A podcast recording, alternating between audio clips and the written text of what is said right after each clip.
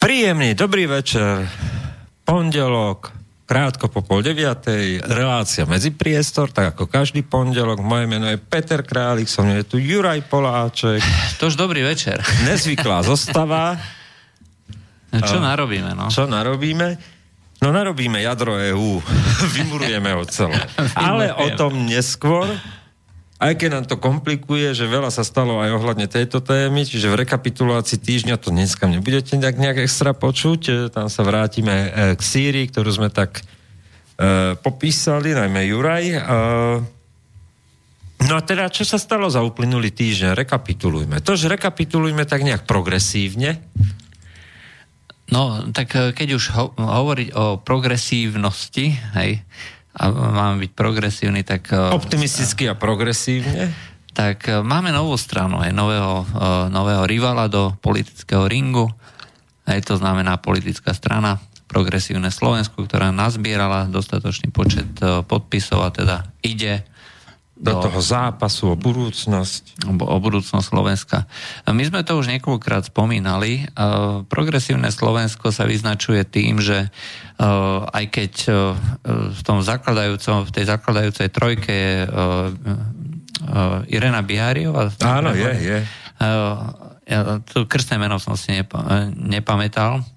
Ako známa, známa aktivistka, ktorá sa teda hlavne zaoberá tými všetkými rasovými tematikami a extremistickými, tak v skutočnosti bude vlastne celý program toho progresívneho Slovenska postavený na veľmi takom reformnom duchu. Čiže tá strana, respektíve tí odborníci, ktorí vlastne v rámci to, to, keď si prešli Slovensko a dali do hlavy dokopy, tak vymysleli teda, že no, niekoľko kľúčových tém, hej, ktoré kde je možné teda kvantitatívne, ako to sa vyjadrili, hej, že merať nejaký pokrok a toto si vlastne dávajú ako, ako cieľ.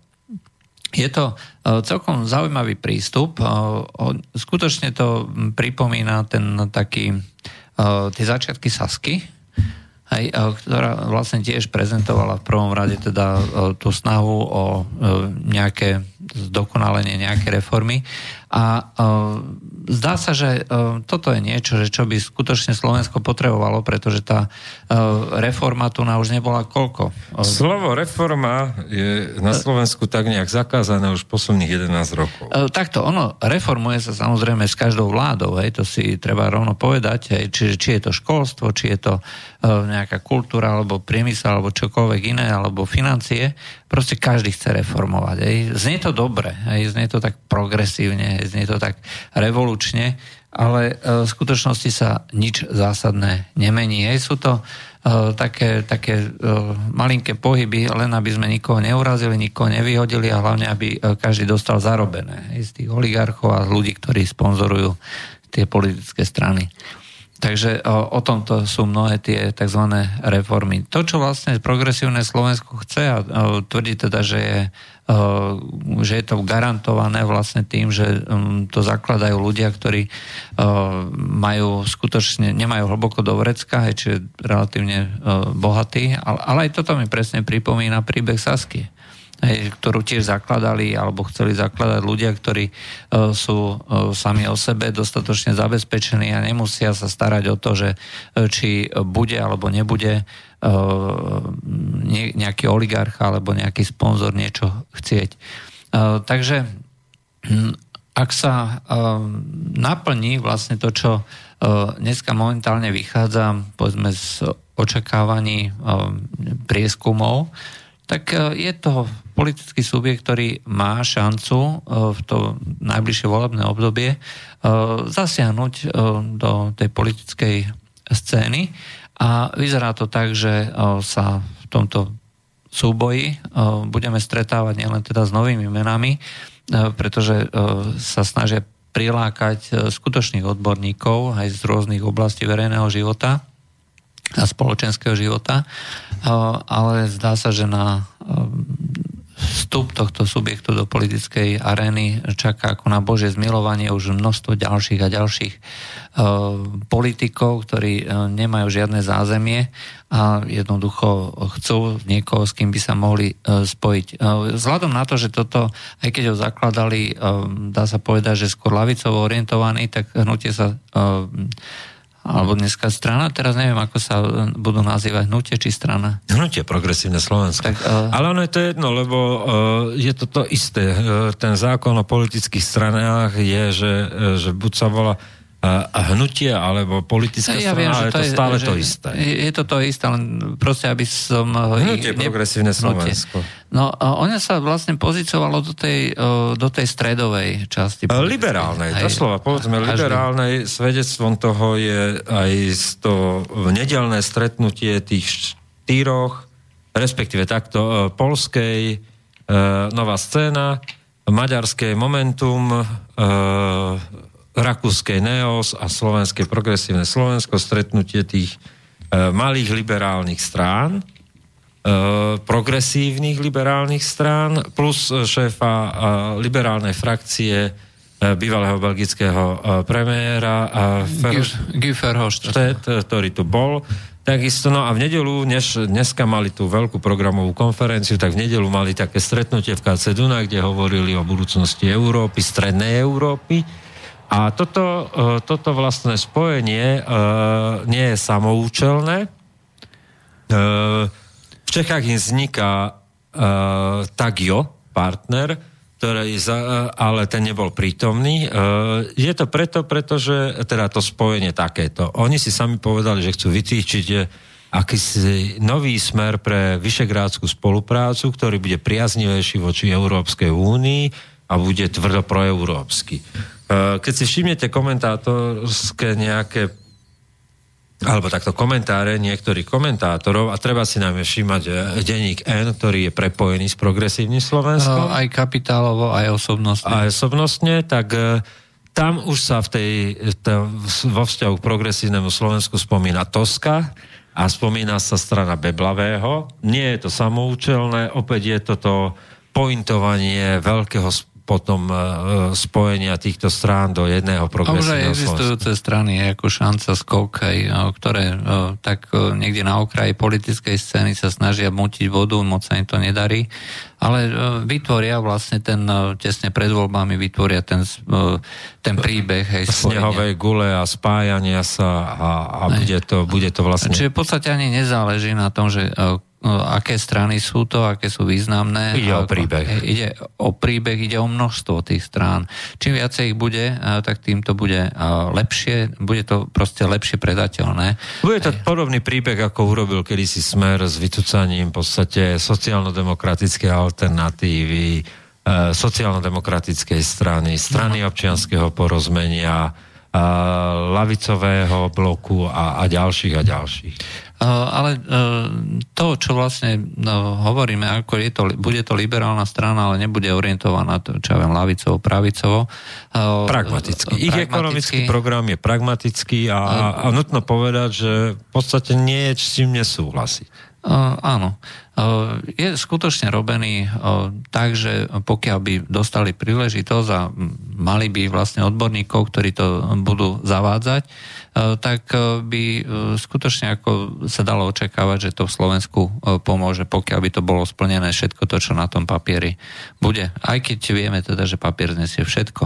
V každom prípade to, čo vlastne máme teraz pred sebou, je začiatok toho veľkého mohutného príbehu, ktorý sa bude ako neustále nabalovať, neustále zväčšovať, aj tá snehová gula postupne. Tá, tá gradácia bude postupná. Aj to znamená, teraz bude ešte len začiatok. Budú sa chystať zrejme na eurovoľby, aj to bude zrejme prvý taký z tých a budú pre nich dôležité, pretože tie informácie majú a je dosť pravdepodobne, že sa stanú súčasťou budovania tej európskej makronovskej strany. A to je vlastne aj ten príbeh spájania tých jednotlivých liberálnych strán v rámci toho Vyšegrádskej štvorky. Čiže pokiaľ by sa podarilo vytvoriť tú veľkú proeurópsku stranu, kde by vlastne progresívne Slovensko bolo jej súčasťou, tak by vlastne získali obrovskú váhu a obrovskú podporu, čo v parlamentných voľbách by ich okamžite katapultovalo medzi favoritov minimálne opozície, ak nie teda priamo ako víťazov volieb. E, čo samozrejme Smer sleduje veľmi e, pozorne. Aj e, netreba si myslieť, že takáto, povedzme, po tej politickej stránke, zo stránky politického marketingu dobre pripravený projekt a on je fakt veľmi dobre áno, pripravený. Áno. A to, čo sme povedali, pre Smer je prípustných 15-20 a nie 28 Eh, keď Smer bojuje o stabilizáciu 25 a viac. Čiže e, Smer teraz niekde potajomky premýšľa, čo s levodskými strojárňami alebo s Bučinou zvolen. No tým samozrejme nechceme nič e, naznačovať. Proste niekto si len listuje v histórii slovenského priemyslu. Áno. Tak to by bolo vlastne, čo sa týka progresívneho Slovenska. A ja by som rád sa vrátil ešte k Sýrii, ako sme spomínali. Od, sí, od progresívneho Slovenska do progresívnej Sýrie. a no, vývoja. Uh, ja sa vrátim akože úplne uh, k Adamovi. Aj ešte v roku 2000, uh, niekedy v roku 2008 uh, uh, sa vlastne chystali v Pentagone plány na nejaké zvrhávania zmeny režimov, ako v oblasti celého Blízkeho východu a Severnej Afriky. Aj, a, kde sa priamo hovorilo o tom, že Amerika chce a bude robiť e, zmeny. E, jedna z tých krajín, kde sa tieto veci mali robiť, tak to bola Sýria práve. A e, do, keď začala tá arabská jar, aj samozrejme v úvodovkách e, spontánne, e, tak Sýria bola kľudná. To bolo ako snad jediná krajina v celom tom regióne, kde sa nič nedialo. A potom naraz došlo no, k takej jednej udalosti, že sa e, v jednom sírskom meste Dara e, nejakí mladíci popísali niečo, nejaké protivládne e, nápisy, lebo však všade je revolúcia, aj my chceme revolúciu. No a tá tajná policia Muchabarat týchto mladíkov zatkla a mučila, hej, lebo takto sa to na tom východe, na Blízkom východe robí. Samozrejme, každý to hovorí, že tak, toto je spôsob komunikácie výlučne totalitných režimov, no tak potom totalitné režimy sú aj Jordánsko, povedzme Saudská Arábia, kde tieto praktiky sú tiež úplne bežné. Ľudia sa samozrejme zbúrili a potom došlo k nejakej strelbe do civilistov. Bolo zaujímavé, že väčšina umierali vojaci, neumierali civilisti. Aj, a potom následne zasiahla armáda, teda najskôr policajti, potom armáda.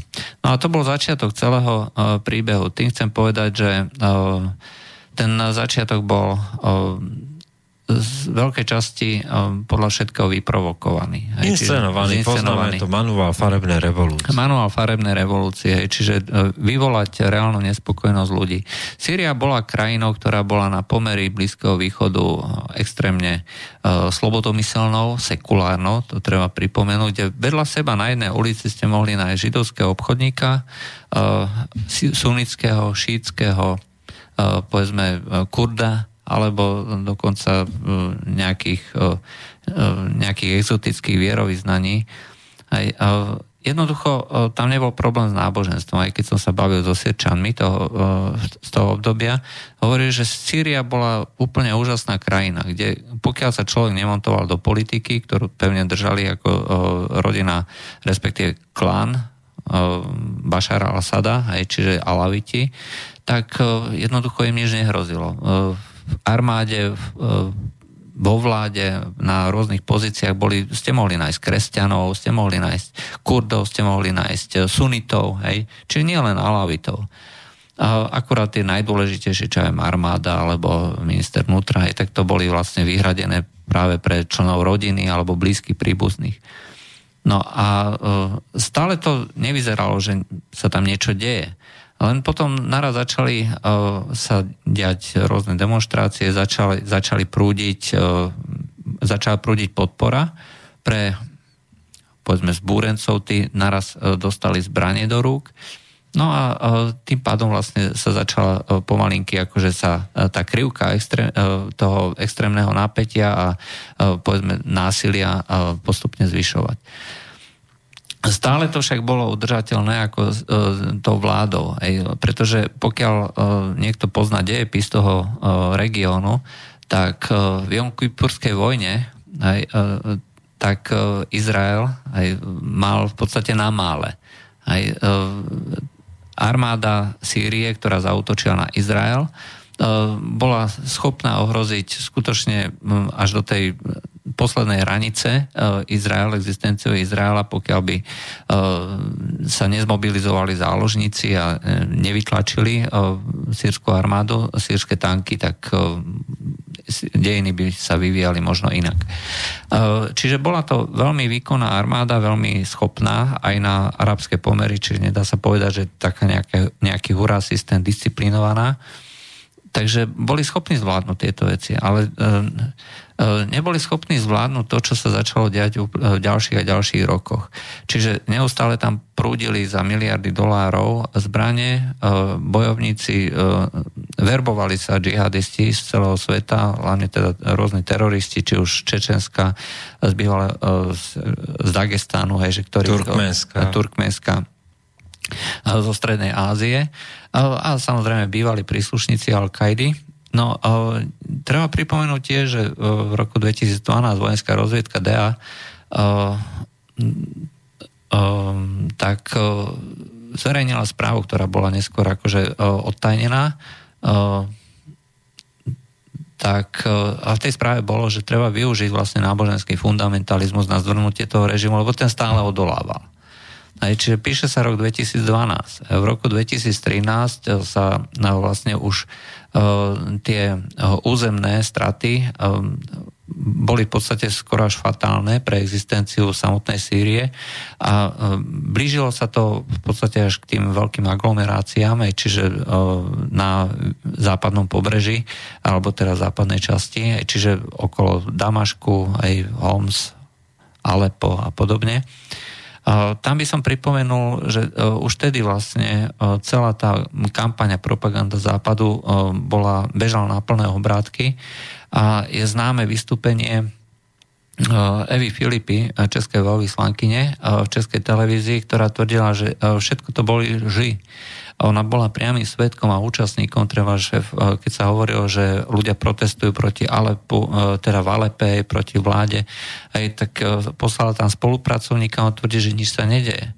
Hej, že, všetci, že, že je tam boj, strelba, je tam kľud, hej, proste úplne falošné správy.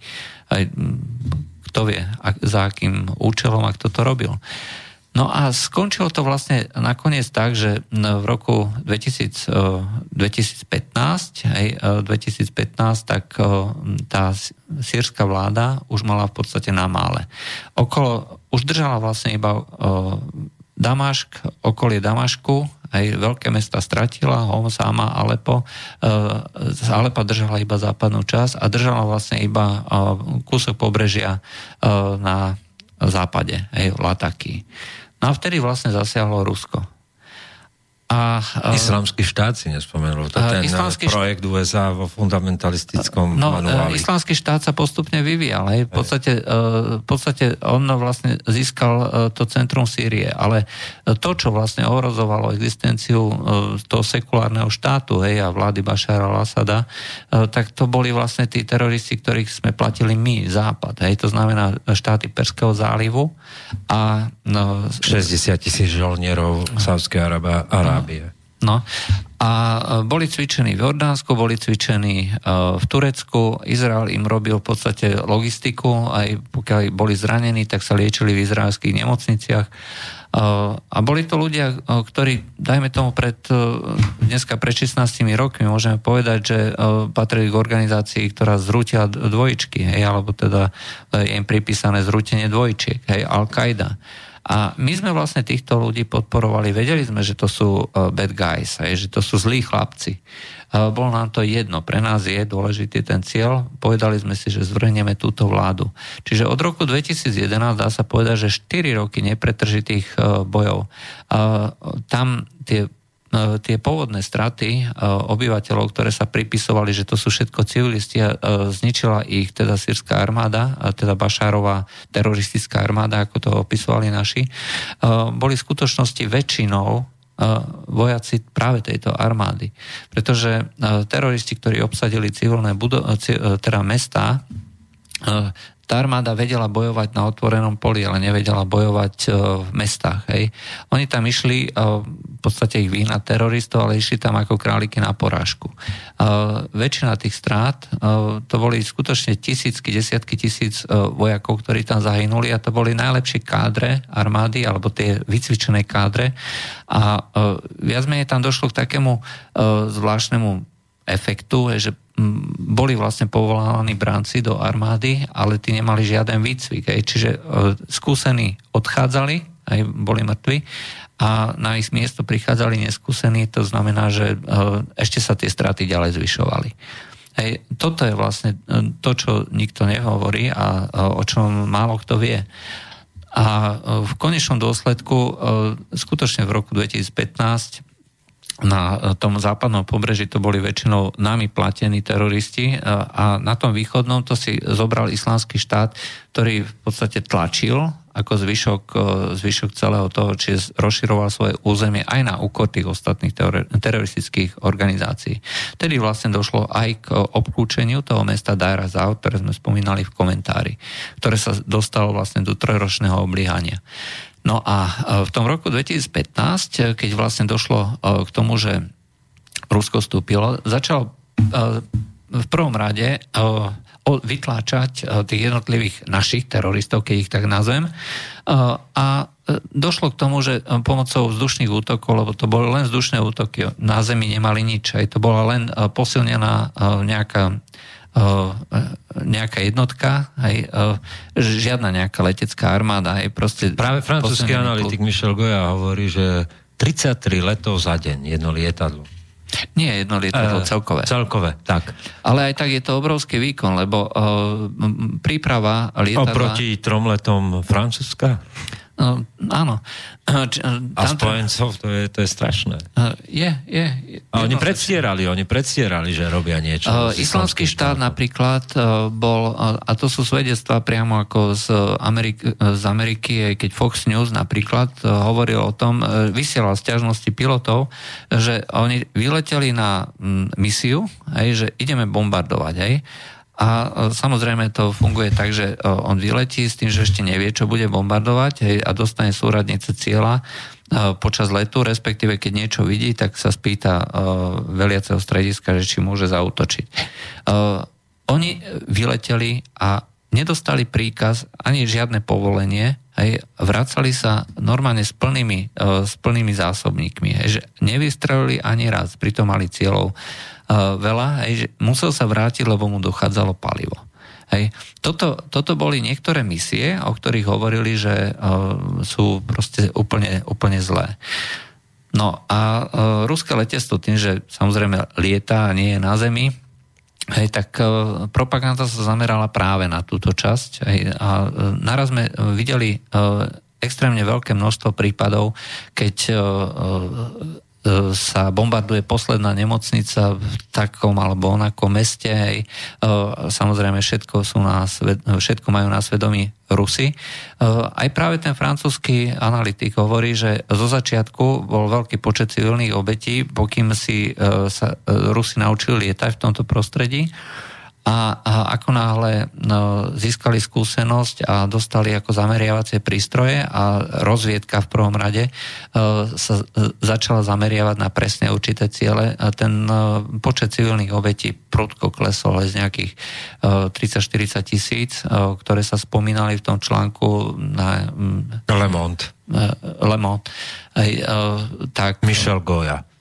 Analytik. Tak koľko tam spomínal, nejakých 2000 alebo áno, koľko? Áno. Ako každá civilná obete je samozrejme hrozná, ale treba povedať, že za tieto obete nemôžu Rusy, nemôžu ani Sýrčania, za to môžu teroristi, ktorí vlastne obsadzujú. A my, obsadili. ktorí sme ich financovali. A my, ktorí sme ich financovali. E, to je naše bremeno. To nie je bremeno Rusov, to nie je bremeno Sýrčanov.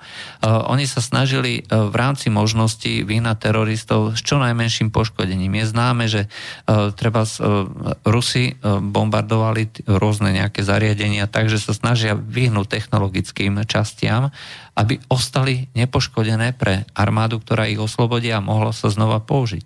Čiže zbombarduje sa budova, ale nie ten e, stĺp nejakého telekomunika- ten telekomunikačný stĺp, ktorý je vedľa nej.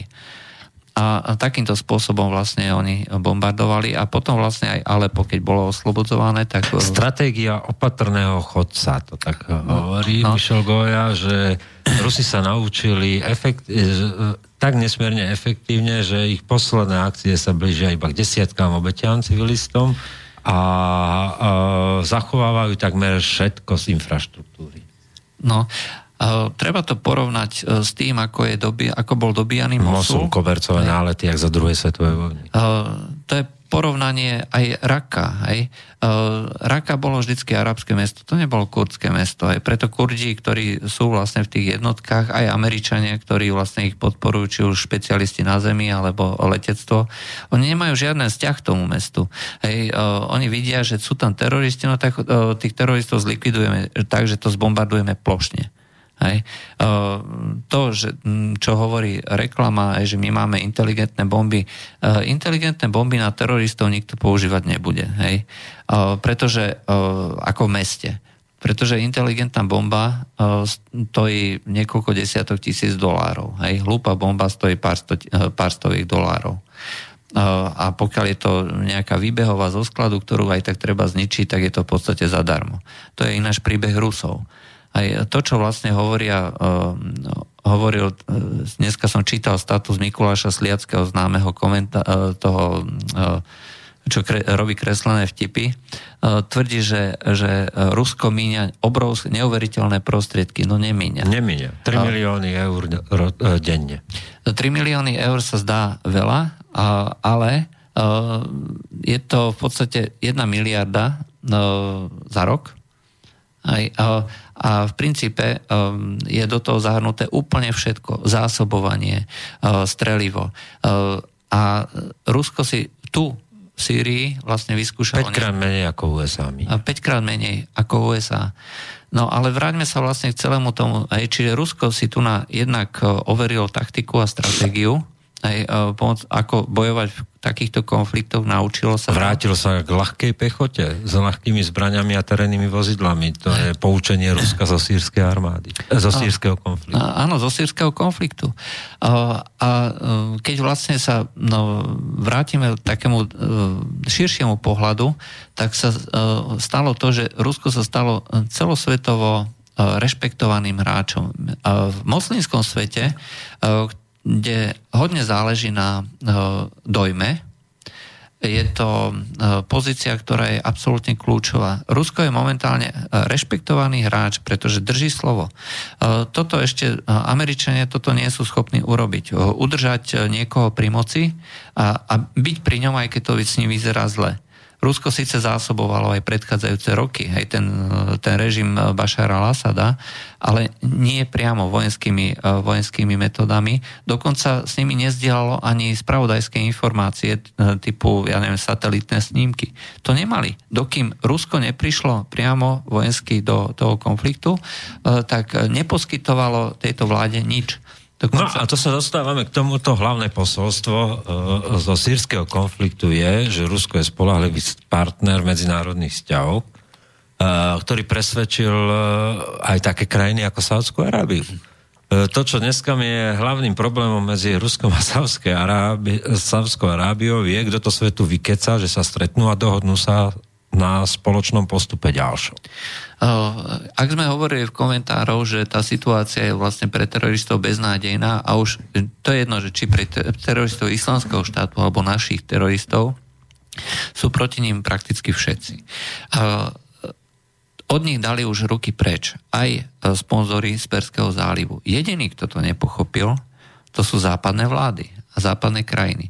Veľká Británia ešte stále opakuje ako verklík hej, a Boris Johnson, hej, že treba urobiť poriadok s tými zlými Rusmi, hej, že ktorý bombarduje nevinných civilistov a podobne.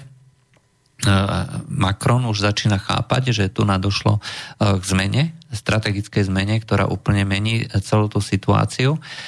Turecko sa stáva krajinou, ktorá je minimálne voči Rusku neutrálna, ak už nie priamo pozitívna. My sme hovorili o predchádzajúcich dňoch, že Turecko si objednáva systém S-400, čo je systém, ktorý nie je zameraný proti nikomu z okolitých štátov, pretože no, to je skutočne plácačka na muchy. To je ako keby s kanonom na muchy, hej, keby človek išiel. V skutočnosti je to zamerané proti krajinám NATO. A toto zrejme chápu všetci. A v Amerike momentálne je z toho s prepačením panika a navrhuje sa v americkom kongrese, že na Turecko treba zaviesť čo? Sankcie. E, čo je teda veľmi zvláštne. Je zavádzať sankcie na e, člena e, Severoatlantickej aliancie. Ale hovorí to o tom, že sa veľmi dynamicky zmenila celá situácia. Tak, to, to tak zostane na svete, že USA e, nebude mať krajinu, na ktorú ešte nevalila sankcií. E, je to celkom dobre možné. Hej. To, to Toľko sa, sankcií uvali, až nakoniec zistí, že tým uvalila sankcie na seba. No, e, toto sa vlastne udialo, keď hovoríme o tých komentároch. Minulého týždňa toto vlastne bola správa na ktorú samozrejme treba tiež spomenúť. E, Európska únia vlastne uvalila sankcie sama na seba tým, že uvalila sankcie na Rusko, pretože e, efekt, e, ktorý bol uvalením zase ruských sankcií na krajiny, ktoré i na ňu uvalili sankcie, hlavne teda v agrosektore, bol v podstate dvojnásobný. Čiže dvojnásobok stráca Európska únia, ako stráca Rusko. Niekto si môže povedať, že však nás to až tak neboli, No ale... výsledok je e, tá cena masla. E, nepriamo je to presne tak. E, cena masla je spôsobená sankciami. E, Ruska, Ruska v agrosektore, kde potom, ako boli zavedené, e, napríklad e, bavorskí e, farmári žiadali vymlátenie stát vo východnej a strednej Európe, aby si zachovali tie svoje a tak sa i stalo. To znamená, že my už kravičky nemáme a preto musíme dovážať mlieko. A mm, teda mliečnú surovinu, z ktorého sa potom, a teraz smotanu, z ktorého sa potom vyrába uh, maslo.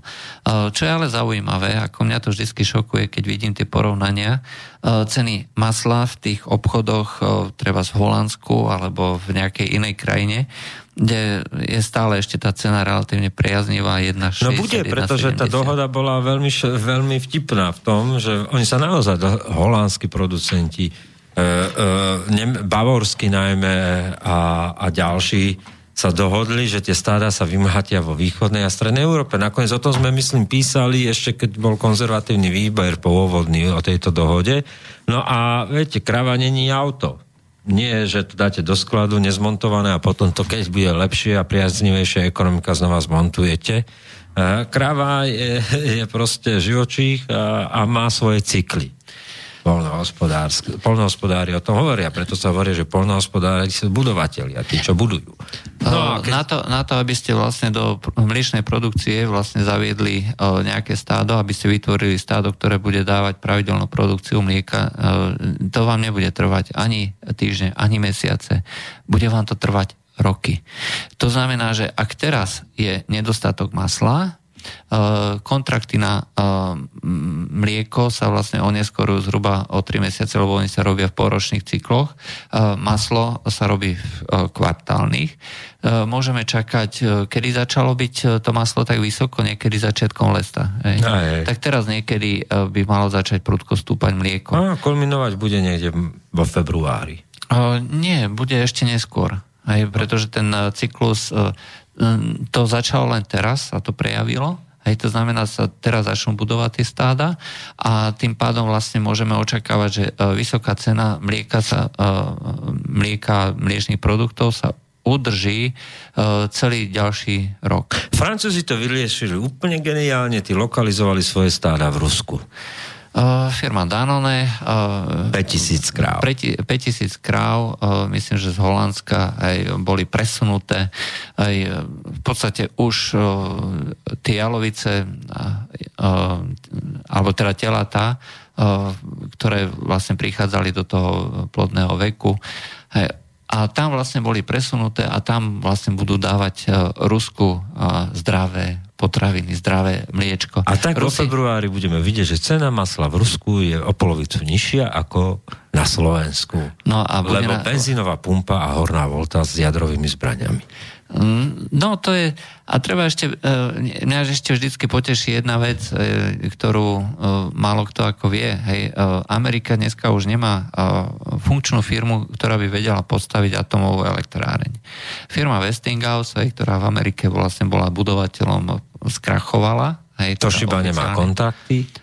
Toshiba nemá kontrakty to, čo vlastne stávala Westinghouse e, v Číne, hej, tak e, jednoducho sa oneskorilo, ani sa nebude budovať. Číňania si v podstate licenčne zobrali od nich e, tú licenciu a budú stavať vlastné reaktory na tej báze.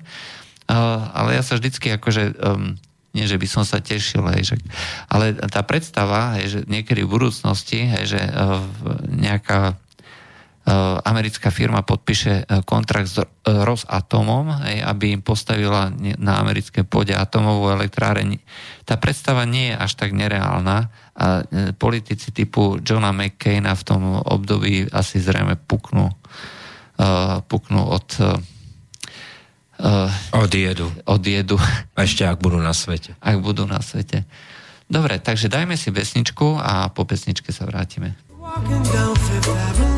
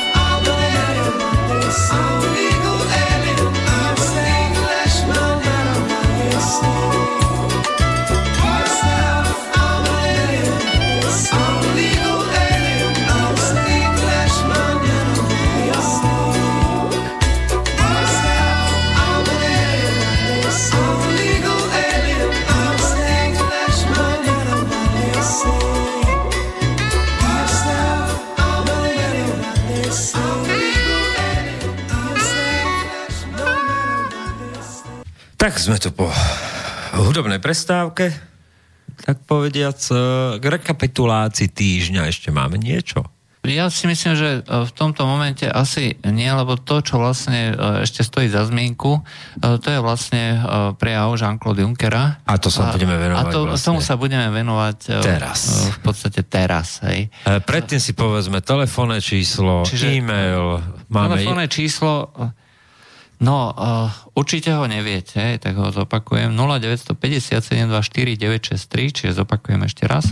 0950 724 963. Uh, e-mail studiozavinaslobodnyvysielač.sk Tešíme sa na vaše diskusné príspevky, samozrejme, a, a téma jadra je väčšine živá. uh, prejav Jean-Claude Junckera Pripomeňme, že to bolo 13. septembra. A 13. septembra na pôde Európskeho parlamentu povedal svoju optimistickú víziu Európskej únie. A treba povedať, že v prvom rade to posolstvo bolo optimistické. A tá hodnota toho prejavu má dve roviny. Jedna bola tá optimistická, teda vytýčil svetle zajtrajšky, ktoré zvládneme Zaujímavosťou prejavu bolo, že chce rozšíriť eurozónu na celú EÚ, čiže opačný princíp, ktorý ponúka e, tandem Merkelová-Macron, alebo opačne Macron-Merkelová. A tomu sa dostaneme neskôr, tej kritike tohoto práve bodu prejavu. No a to zásadné posolstvo skryté je, že aj Jean-Claude Juncker si rozohráva svoj mocenský boj, pretože ak by došlo k e, naplneniu vízy napríklad Emmanuela Macrona o parlamente eurozóny, o dvojcestnej Európe alebo viacrychlostnej Európe, teda základom eurozóna rovná sa jadro EÚ a rovná sa Európska federácia a potom periféria, e, tak by to bolo rozčesnutie Európskej únie na vlastne e, dvojspolok a zároveň oslabenie pozície Jean-Claude, e, Jean-Claude Junckera a stala, stala by sa jeho funkcia, tak povediac, papierovou. Uh, on navrhuje vlastne spojenie uh, vlastne toho prezidenta, predsedu komisie, hej, čiže vytvoriť uh, niekoho, že kto by mal uh, silnejší mandát. Hej, predsedu vlády chce. Ako keby predsedu vlády. Uh, ako je to logické. Ja ten jeho postoj alebo postup chápeme, pretože... On hovorí za bruselských byrokratov. Uh, áno, hej, uh, v podstate hovorí za... Sám za seba. Nie, ako za celú tú skupinu ľudí, uh, ktorí majú tú víziu, uh, víziu toho tej spoločnej federatívnej Európy, hej, eh, kde eh, všetky tie kroky, ktoré postupne vlastne viedli k dnešnému stavu od toho, od toho združenia uhlia ocele, už na začiatku tam predsa bola tá vízia, že raz to skončí v jednej veľkej federatívnej Európe, kde sa všetky tie škaredé národy rozpustia. Hej, a už nebudú žiadne vojny a už všetci budeme žiť v miery, v pohode, bezpečnosti a tak ďalej a tak ďalej. Hej, toto, toto vlastne reprezentuje práve túto pozíciu alebo politiku Jean-Claude Juncker. Môže sa zdať, že Luxembursko nie je významná krajina, ale v skutočnosti bola vždy v centre tohto pohybu. Krajiny Beneluxu boli vždy centrom alebo tým boli v počiatku vlastne tvorby celej tejto vtedy ešte Európske hospodárske spoločenstvo a, a neskôr sa to vlastne uh, zmenilo na tú Európsku úniu. A, Maastrichtom. A, toto, toto vlastne je človek, ktorý dá sa povedať, že celú svoju politickú kariéru naplňal ako keby odkaz tých otcov zakladateľov hej, pomalinky, postupne po kročikoch, ale vždycky s tou jasnou a pevnou víziou, že raz tu vznikne jedna veľká Európa, hej, rodina krajín, ktoré budú zdieľať uh, teraz spoločné tie znaky štátu, keď to tak poviem, hej, čiže spoločná mena, spoločná obrana, hej, bude voľný pohyb v rámci toho celého spoločenstva a budú aj tie jednotlivé ďalšie veci typu sociálna politika a podobne. Eh, to, čo vlastne on eh, povedal, tak eh, vyzerá ako keby chcel využiť aj tú ochotu k reformám únie, aj ochotu k tomu, že teraz odchádza Británia, čo je pre tých byrokratov skutočne... Požehnaním. No, požehnaním... No, Británia blokovala všetky tieto snahy. Z pragmatického hľadiska. No, ale, preto ale z toho môžeme... ideologického hľadiska je to samozrejme katastrofa, hej? Pretože Británia bola považovaná vždycky za kľúčový prvok integrácie Hej, e, malo to byť e, niečo, čo by definitívne ukotvilo Britániu do tých, e, do tých štruktúr, ktoré vlastne mali ďalej riadiť celú Európu. Británia totiž vždycky bola mimo. Hej. Proste oni považovali tú svoju izoláciu, oni tomu hovorili, že splendid isolation, hej, čiže baječná izolácia. Hej, ten kanál pre nich znamenal nielen proste nejakú fyzickú hranicu, ale aj mentálnu. A Británia bola známa, že v 19. začiatkom 20. storočia e, prakticky realizovala celú tú politiku, rozdeluje a panuje, znepriateľovala jednotlivé krajiny navzájom medzi sebou, vytvárala rôzne spojenectva. Rozhádala celú svoju rodinu vlastne kráľovny Viktórie, len aby bola prvá svetová vojna? Dá sa to aj tak nejakým spôsobom nazvať, ale to, čo vlastne Anglicko robilo, tak bola obava teda, že by v tom mohlo nejakým spôsobom pokračovať. No, takže pre týchto povedzme, byrokratov hej, bola predstava Anglická pevne uviazaná v tých štruktúrach. Je to niečo podobné, ako uviazať vlastne Nemecko a Francúzsko ako odvekých rivalov, že ktoré celé stáročia bojovali medzi sebou, navzájom akože do jedného spolku, kde by vlastne oni sa stali kvázi toľkým motorom. Hej. A Británia bola tiež motorom celej Európskej únie, bola čistým placom za celú svoju existenciu, čo vlastne bola súčasťou Európskej únie. Ale povedzme si na druhej strane brzdila všetky tie snahy o hĺbšiu integráciu. Feder, áno. Uh, Británia nikdy nechcela. Človeku by sa až chcelo povedať, že Británia je pre Európsku úniu taká karma, podobná ako Rusko malo Euroazijskú úniu, bez Ukrajiny nemá zmysel a krýva celá. Tiež mali ten koncept s Ukrajinou Euroazijskej únie a, a bola im vyrvaná, tak uh, podobným spôsobom karma je svinia, tak uh, pre Európsku úniu skončila Británia. No,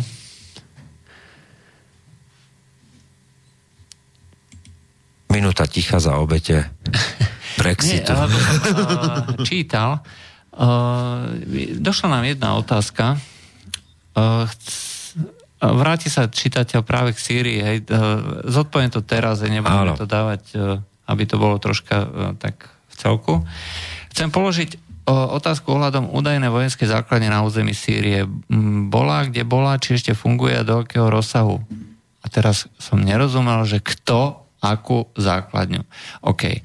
Takže pome. Eh, čiže pýta sa Vierka. Eh, milá Vierka, eh, jediná stála základňa v Sýrii pred rokom 2011, tak to bola zásobovacia základňa Tartus, námorná základňa pre, mm, povedzme, malé stredné lode ruskej flotily. Hej. Nemala ten ten punc veľkej e, základne, že ktorá by mohla vlastne slúžiť ako stabilné miesto pre kotvenie a e, dlhodobé, dlhodobé státie, čo ja viem, veľkých lodí, aj treba z lietadlového krížnika alebo raketového krížnika Peter Veľký, hej, typu Peter Veľký alebo admirál Kuznecov. Toto nebolo. Čiže to bola ruská základňa na základe medzivládnej dohody. V tomto v tomto momente Rusi majú uh, oficiálne dve základne, jednak uh, trvalú leteckú základňu Hmejmim a rozšírenú námornú základňu Tartus. Hej, oni sú blízko vedľa seba, rakety protizdušnej obrany vlastne kryjú aj tú časť prístavu a vlastne aj to letisko. Okrem toho, ruské lietadla používajú ďalšie sírske letiská, ale bez nejakého stáleho zmluvného podkladu. Aj čiže, či je to, ja neviem, letisko T4 alebo letisko treba Dire Zor, tak tam zrejme budú pristávať, budú servisovať jednotlivé ruské lietadla, ale nemajú to v nejakom prenajme. Čo je ďalšia základňa na území Sýrie, tak to je americká základňa, ktorá si nelegálne, nelegitímne, bez akéhokoľvek podkladu v medzinárodnom práve postavila už niekoľko. Podľa tureckých zdrojov je ich tam 10 stálych alebo trva, nejakých menej stálych základní. Ale dá sa povedať, že z tých leteckých základní je tam minimálne jedna veľká hej, e, ktorá sa vlastne už e, prerába do trvalého stavu a zrejme tam bude aj kompletné vybavenie, tak aby tam mohli pristávať stíhačky, veľké lietadla, bude tam, budú tam prostriedky protizdušnej obrany. Ešte raz pripomínam, bez akéhokoľvek podkladu e, na báze medzinárodného práva neexistuje. Ďalšia základňa, to, to zase izraelské, nejaké zdroje hovoria, že uh, Iránci chcú mať takisto, ale nie je to potvrdené. Aspoň som nikde nezachytil. Ty si niečo zachytil? Neviem. Tam... Hej.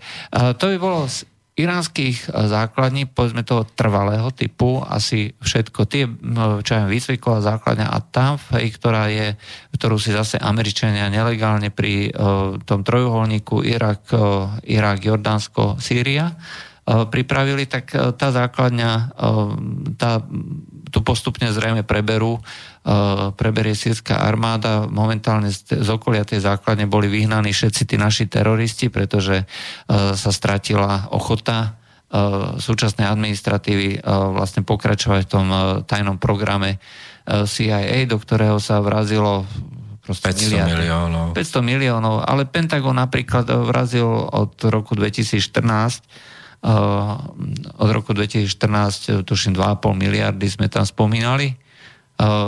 To boli ináč zbranie, podotýkam, že ktoré boli kupované, kupované a vyrábané v krajinách bývalého sovietského bloku, pretože Američania zistili, že tí teroristi, oni nechcú bojovať americkými zbraniami, lebo jednak s tým nevedeli, jednak boli kazové a jednak sa im ťažko záňali súčiastky a materiál a podobne. Takže oni chceli samopaly AK-47 alebo e, tie známe samopaly z 58, e, ktoré sa vyrábali na území bývalého Československa. No a aby pokryli dopyt, aj tak doslova vyrabovali všetky, všetky krajiny bývalého To sú tie galkové samopaly. Oni boli ešte predtým aj predávané, ale tak možno sa časť z nich uplatnila určite, teda nie, možno určite sa uplatnili v tých konfliktoch. A tie samopaly tak samozrejme sa nepredávali za tých 11 eur, či koľko ich predával, ale za niekoľko stovák. Hej, ten zisk musel byť enormný. Ale čo je dôležité, tak e, celú túto machináciu kryl Pentagon na základe rôznych e, falošných podvodných e, sfalšovaných príkazov, pretože dohody OSN hovoria, že sa nesmie do zóny konfliktu dodávať zbranie. Eh, jedinou krajinou, eh, teda jedinou stranou, ktorá mohla legálne a legitimne vlastne, eh, vlastne zbranie a teda aj kupovať a bolo možné aj teda dodávať pre túto krajinu, tak to je sírska vláda, hej, pretože tá je vlastne v zmysle medzinárodného práva subjektom, ktorý je oprávnený tieto zbranie jednak kupovať, jednak používať a jednak vlastne a jednak používať. Všetci ostatní, ktorí dostávali tieto zbranie, a to boli uh, krajiny, fakt uh, Bulharsko, Rumunsko, Srbsko, hej, uh, tak uh, dodávali proste všetky uh, staré zbranie, ale vyrábali sa aj nové. Fabriky v Srbsku nestíhajú v trojsmenej prevádzke, proste nestíhali vyrábať zbranie. Hej, um, a všetko to boli tie zbranie starého sovietského typu, hej, či gulomety alebo uh, samopaly. Takže preto dneska vidíte e, po tých boiskách e, všade e, tie klasické samopaly, ktoré vidíte po celom svete, čiže nie americké M16, ale ruské alebo teda bývalé sovietské, aj dneska sa im hovorí ruské, alebo postsovietské AK-47 a rôzne varianty. Uh, takisto uh, sa vyrábajú tie varianty všeli kde. Nedá sa už dneska povedať, že uh, keď vidíte AK-47 alebo proste nejakú nápodobneniu, že to je z dnešného Ruska. Sú čínske kopie, sú turecké kopie. Proste je to jednoduchá zbraň, aj princíp výroby každý pozná, aj, takže všetci ju chcú, strieľa za každých okolností, za každých podmienok, strelíva je koľko len chcete a tak ďalej. No to znamená, že uh, teroristi uh, na území uh, Sýrie mali v podstate základňu, dá sa povedať, že iba na juhu, kde ich uh, cvičili uh, v blízkosti jordánskych hraníc Američania a Briti, tí už sa ináč stiahli. Hej. Uh, ostáva tam vlastne len nejaký americký kontingent a vyhnali vlastne tých teroristov. Na území Idlibu tam neviem o žiadnej základni.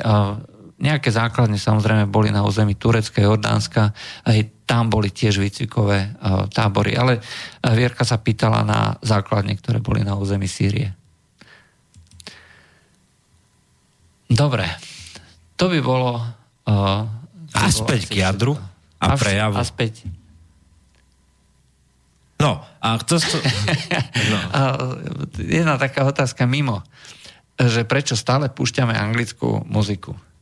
Lebo, mám, lebo sa mi páči. Áno, lebo sme Amerikanofili.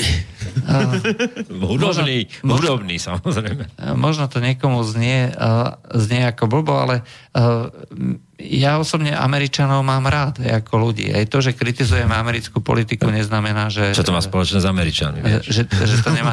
Američania sú baječní ľudia, aj treba si rovno povedať. Skúste sa porozprávať s nejakým Američanom a uvidíte, že ten optimizmus a viera v to, to že to dokážem, je to nákazlivé, doslova. A ja si myslím, že e, ľudia, ktorí veľa cestujú, majú proste taký troška iný pohľad aj na to, že nie sú e, tak zahladení do seba a nemajú vlastne to schematické videnie. Ja samozrejme netvrdím, že som veľa cestoval, ani že nemám, ale proste myslím si, že treba poznať akože pár ľudí. Ja osobne som poznal pár Američanov a so všetkými som mal baječnú skúsenosť. E, svet je v reáli a v tom mikrokozme medziludských vzťahov konkrétnych ľudí, ktorých za život máte možnosť stretnúť úplne iný a môj švagor Pálko, tak ten má priateľku Elif Turkyňu, ktorej e, otecko je hinduista, matka je muslimka, no. A on pracuje v Dánsku, ona žije v Istambule, stretávajú sa e, občas na Slovensku, občas e, on letí tam, ona letí tam a spoločne chodia na dovolenku do Grécka. A z tohoto pohľadu, keď troška nadletíte na tie slovenské hranice, a z tej našej niekedy zaprdenosti a, a negatívneho pohľadu na svet, tak zrazu zistíte, že svet je celkom fajn. No, asi tak, no. O, takže hovoriť o tom... Miško začína hovoriť, že začínam byť optimistický, neznesiteľný, ale... Optimisti- neznesiteľne optimistický. Áno, áno, že, že začína to vidieť všetko tak, ako že v celku dobre, že dobre bude a že to dobre nás iba čaká, ale tak to je. No a ten prejav toho Jean-Claude Junckera, vidíš ten mostík? Teraz to poviem, bol presne takýto optimisticko-idealistický a, a to videnie tej Európskej únie z jeho pohľadu a presne on, on vie presne, čo robí. V tomto on je starý harcovník a úlohou jeho bolo znova rozprúdiť tú diskusiu, znova to naštartovať a vliať ten optimizmus a istý, istú mieru idealizmu do diskusí o Európskej únii. Ono, treba si rovno povedať, že o, aj tak, pokým neskončia nemecké voľby... Tak všetko je bezpredmetné. Všetko je bezpredmetné, pretože všetci čakajú na to, ako to dopadne. No. Aj, a ešte chcem povedať jednu vec, e, že presne toho 13. už potom zazneli aj tie opačné názory, a mne troška vadí, že niektorí slovenskí komentátori, ktoré tu máme za ikonu, a ja nebudem menovať napríklad taký Peter Šuc, tak e, proste e, nedokáže pracovať ani s takým Googlom. Okamžite ďaleko... Čo je to Google? No Google to je tá, tá prievidza do sveta internetu, vieš? a ešte s funkciou prekladač. Vieš, a, ani to nedokáže. Však ja mu rozumiem, jeho ten kognitívny svet je zúžený na cigaru elektronickú a 5 slovenských denníkov v tej kaviarni ráno. A, a potom zavolá do A zo všetkých komentátorov... Milo, povedz mi, čo je nové? Áno, Milo kapitán Milo, jeden je kapitán Nemo ten, a druhý je kapitán Milo a ten mu potom vysvetľuje, že, že takto to napíš, lebo toto je pravda, napísali mi túto v, v notách, že takto je to.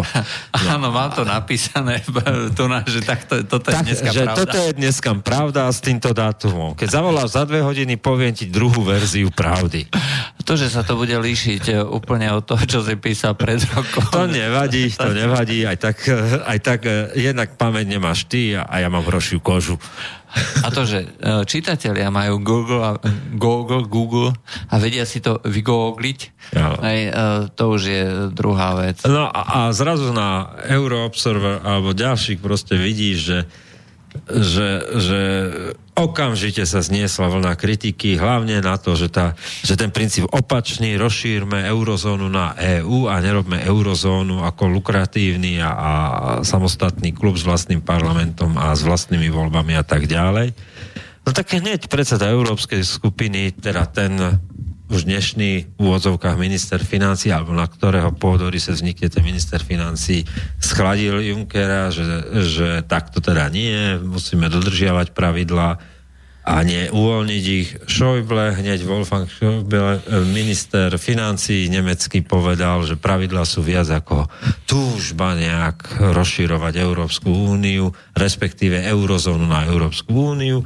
A najkrajší bol minister financí e, Francúzska, ktorý povedal, že priorita je reforma Európsk- eurozóny, nie Európskej únie. No, ja rozumiem samozrejme obidvom princípom, hej, uh, pretože e, eurobyrokrat vie, že um, roz, rozbitie vlastne celého toho konglomerátu je na tých ochotných a na tých, povedzme, ostatní na tú perifériu, vlastne uh, úplne likviduje ten ich sen, s ktorým oni žili. Hej. Takže oni vlastne uh, by chceli, aby uh, na báze eura uh, vlastne uh, bola integrovaná kompletne celá, uh, celá únia a v rámci už potom, keď bude kvázi ten federatívny uh, celok, federatívny štát, že by sa vlastne vytvárala uh, potom vo vnútri už toho aj e, niečo, že tu nás sa budeme hrajkať, aj tu si vytvoríme taký, e, taký e, extra štát, už to existujúcom štáte, ale ten, ten základný, tú základnú ideu, proste, ktorú, s ktorou oni celé roky žili, ktorú postupne tehličku ku tehličke skladali, hej, tak tu, tu už nie sú ochotní ani schopní opustiť. A tu... Ale tak povedzme si, že to sú tí môžeme to nazvať, že v Európe vznikajú dve generácie, alebo začína generačný konflikt e, proeurópsky naladených politikov a, a sú to tí staroeurópania, to je Jean-Claude Juncker a potom tí mladoeurópania, to je Emmanuel Linder v FDP v Nemecku, Rute v Holandsku. Treba si ale povedať, že aj jedni, aj druhí e, sú e, proeurópsky, jednoznačne Áno, to hovoríme o proeurópskych, aj, ale hovoríme ale, o mladoeurópanoch či, a Čiže tu nejde o to, že e, či viac Európy alebo menej Európy, všetci chcú viac Európy. Hej? Záleží aj. iba na tom, že kde začať. Aj, Juncker kde... hovorí, že začneme od obrany, začneme od spoločnej zahraničnej politiky a teda naplňaním globálnej, e, globálna vízia EU, tak sa to volalo, ten materiál Frederiky Mogherini. A Macron, Rutte a ďalší mladí, mladoeurópania hovoria nie, začneme od toho, čo je pragmatické a to je euro a eurozóna. No a vlastne sa tu začína byť ten konflikt e, toho idealistického, optimistického, podstate... A nepodloženého v podstate... Ničím tým... nepodloženého v princípe túžby a naplnenie tých starých ideálov otcov zakladateľov Európskej únie, teda Európska únia pre všetkých, bez ohľadu na to, či niekto plní podmienky, neplní. A na druhej strane ten pragmatický prístup, poďme reformovať to, čo sa reformovať dá a to, čo nám už dnes vykazuje spoločné znaky, alebo inak, čo vykazuje znaky spoločného štátu. A to je jednoznačne mena. No, mena, aj, a potom od toho, od ekonomiky sa bude, odra- e, bude odrážať vlastne všetko. Lenže ja som povedal práve to, tú dôležitú vec, že sa čaká, alebo musí čakať na výsledky... No iná možnosť není, no. Na výsledky nemeckých volieb. Hej, pretože uh, už v tomto momente uh, Angela Merkelová neprejavuje príliš veľkú ochotu uh, k reformám. Hej.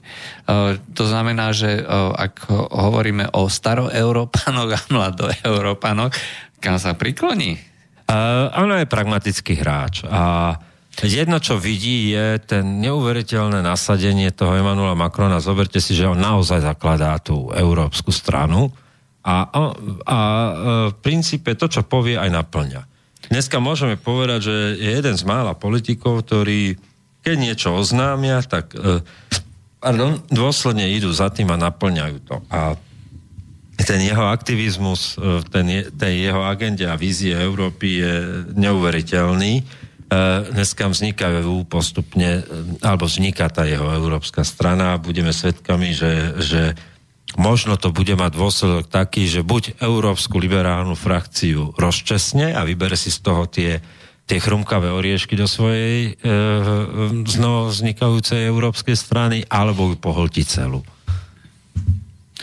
No, áno, je to možné. Len e, je celkom, e, toto je ale európsky pohľad, hej. E, mňa bude celkom zaujímať, akým spôsobom sa vlastne k celému tomu konfliktu e, alebo vôbec k celej tej vízii budú stavať slovenskí politici. No, my sme urobili to antre, kde sme predstavili vlastne dva pohľady mladoeurópanov, eurooptimistov a staroeurópanov, idealistov a eurooptimistov, to sme urobili to antre. A teraz z tej druhej časti toho názvu pohľadom slovenských politikov. A tu je veľký prúser, ako hovoria bratia. Žiadny. No. Na jednej strane máme e, zábavné video Richarda Sulika, ktorý práve z nepochopenia toho všetkého, napríklad on sám neprišiel ani na dva e, zasadnutie svoje výboru, keď iba prišiel na to hlavné, na prejav Jean-Claude On okomentoval uh, ako úplne nezmyselne, že aké jadro Nikto o žiadnom jadre nehovorí. No. Hej. To povedal vo svojom videu.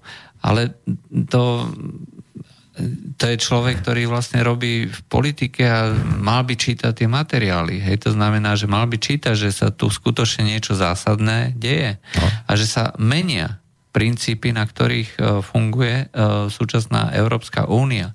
A nie sú to E, princípy, e, povedzme, úplne bezvýznamné, ale úplne skutočne zásadné. Ináč všimol si si, že ďaká tomu prejavu Jean-Claude Junckera 4. 14. na druhý deň bolo to stretnutie ministrov vnútra, kde my sme boli na tom euro a kde sa dával mandát Kaliňakovi, že nevieme o tom nič. No, nevieme. A, a pritom tam bolo ten štvrtý bod bol najdôležitejší a to bolo pras, presne, že v trestnoprávnych záležitostiach a justícii budovanie toho jadra. No, ale to sú práve uh, pikantnosti, ktoré sú uh, schované uh, vlastne pod... Uh, v detailoch. Uh, diabol sa skrýva, skrýva, diabol sa skrýva v detailoch. To znamená, že uh, naši poslanci uh, v podstate čítajú uh, čítajú uh, tie jednotlivé zasa, uh, tie jednotlivé... si vtipný. Teraz si sa ti podaril vtip. Naši poslanci čítajú. No, naši poslanci skutočne čítajú tú uh, správu, hej, ale bez porozumenia. Hej.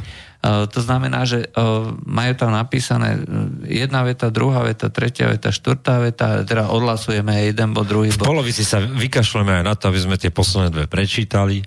No, lebo však to máte všetci pred sebou a určite ste si to čítali. Vtipná kaša v celom parlamente. Len pripomeniem, že uh, nie všetci boli na tom výbore, naši poslucháči. Asi by sa tam ani nezmestili. Ešte, že máme hurikány. uh, prebiehalo to asi tak, že uh, každé, um, každé uznesenie vlastne, alebo ku každému bodu malo byť hlasovanie a každé malo byť prečítané. Samozrejme, každý to dostal na papieri vytlačené. Hej? Uh, a keďže tie body sú dlhé, to nie je proste 4 slova v jednej vete, ale proste niekoľko vied a každá má asi 3 kilometre. Hej, tak e, kým sa prečítalo jedna, aj tak všetci znudení odchádzali. Kto je za? Všetci samozrejme za, okrem uh, Kotlebovcu. Uh, ma, uh, ako sa volal Martin Kotleba? Aj, aj. Aj, uh, druhá, Brat Mariana Kotlebu. No, druhá, aj zase aj všetci zaspávali, konečne sa dočítalo, kto je za. A tretia, štvrtá, no tak máte to všetci vytlačené. Da, neviem, či dokonca to nedalo že spojenie tretej a štvrtej amblok do jednej a hlasovali tak. Teraz som si není istý. To tiež neviem, to si už nespomínal, ale proste sa to neprečítalo. Že zrýchlili tempo. Že treba zrýchliť tempo, pretože už končíme. Lebo ide cvičenie v angličtine s estonským veľvyslancom. um, takže ak si náhodou, čirou náhodou niekto neprečítal, aj ja predpokladám, že všetci to určite podrobne čítali, ale keby niečo, tak sa nedozvie, za čo hlasoval. Áno. Hlasoval za tretie a Inak v tých uzneseniach bolo asi 6 smerníc zohromady, 4 až 6, teraz si dobre no. nepamätám, spomenutý. Čiže e, práca toho e, poslanca na Európskom výbore by mala byť taká, že keď mu príde pozvánka na ten Eurovýbor, tak by si mal zohnať materiály vlastne, aby vedel, o čom hlasuje, tých 6 smerníc, alebo 4 až 6, nechcem klamať teraz, konec koncov dá sa to dohľadať na webe Národnej rady a po, po tej pozvánke tie sú verejné, spolu so zápisnicami a tak ďalej. Tomu sa inak vrátime, e, zverejňovaniu zápisníc, lebo to za posledný rok sa zasmejete viacerí a pochopíte, že je to inak. Ale proste tá úloha poslanca na tom výbore by malo byť teda dobre, keď už nemá na to čas, na to má aparát asistentov a a vlastnú stranu, ktorá by mala mať aparát na to a, proste mal by mať rešerže z tých smerníc a teda vedieť tie súvislosti. Nie? Či? No... Dobre vravím, starý môj. Malo by to byť ako teoreticky. Ja som sa dneska zamýšľal nad tým, že no, v našom parlamente, dajme tomu, je ešte možné e, pracovať takýmto spôsobom, hej, že e, prečítať si to, zohnať alebo na základe nejakého poslanca. Ale skúsi predstaviť, ako sa hlasuje v Európskom parlamente. V Európskom parlamente sa hlasuje asi tak, že hlasuje sa všeobecným súhlasom, hej, čiže ani nie nejakými tými kartičkami alebo tak, hej, alebo keď už, tak sa hlasuje, ale potom asi 15 sekundových intervaloch alebo 10 sekundových. Máme tu na bod programu číslo 2A, 4C, kto je za, kto je proti. Máme tu na bod 15A lomeno D, kto je za, máme tu na bod 16, bla, bla, bla, bla, bla. Vieš čo, áno, ale vieš čo je najväčšia strana? Ale to chcem povedať. Že, že on ten systém není tak zložitý, on sa na, vonok javí zložitý. Nie, nie ja, ja chcem povedať iné. Že uh, neviem si predstaviť poslanca, ktorý vie o všetkom, čo hlasuje. Preto vlastne uh, sú spravodajcovia, ktorí uh, tieto veci musia uh, nejakým spôsobom dať dokopy a na tom nejakom klube, či už tak. stranickom, alebo uh, tej konkrétnej uh, frakcie v Európskom parlamente, sa dohodnú, ako budú hlasovať. To je jedna vec a gro tých pripomienok prechádza vlastne že ide ti legislatívny návrh, ktorý, e, ktorý spracovávajú práve tí byrokrati a ten aparát a tebe dojde na výbore v Európskom parlamente vlastne s pozňujúcimi návrhami e, uznesenia, kde máš presne povedané, ten výbor navrhuje to, to, to, to. A keď prenikneš vlastne do tej práce, toho, ten mechanizmus je jednoduchý. Gro práce sa odohráva v tých výboroch no, a vo, vo frakcii. Vo výboroch a vo frakcii. No, čiže to zasadnutie je len reprezentatívne a tam už vlastne ide komplet dohoda politická. Tam ani není čas na nejaké retorické cvičenia, preto to má iba jednu minútu a tri, keď je to šéf alebo proste za frakciu hovorí. Uh, ale to gro je tam. A keď to chceš ovplyvniť, tak ty vlastne musíš chodiť na tie výbory. A musíš byť aktívny. A musíš byť aktívny. A musíš zháňať podporu na tých výboroch. Áno. A na tých výboroch sa vlastne vie zmeniť kompletne celé znenie tak. zákona. Buď ho zamietnúť, hej, buď urobiť také stanovisko, ktoré to úplne akože zneguje, alebo proste pozmeniť tak, aby to bolo v prospech toho, čo ten človek chce. No ale keď ani nechodí na výbory, tak čo môže pozmeniť? Ani ho to nezaujíma. No nie, ale musí, lebo to, Fico. musí točiť videá. Musí točiť videá a hovoriť, lebo Fico. Tým nechceme naznačiť nikoho konkrétne. Však vidia si tú prázdnu kanceláriu v tom Európarlamente. Ten človek tam podľa mňa nebol. Tam bol takýto prach v pozadí na To neviem. to neviem. Ale tak eh, nemôžeme vedieť. Eh, neboli sme tam, nevieme. Ale faktom je... Sme to zozumovali. Faktom je, že pokiaľ hovoríme o hlasovaniach, tak tam to skutočne prebieha no. takto. Hej.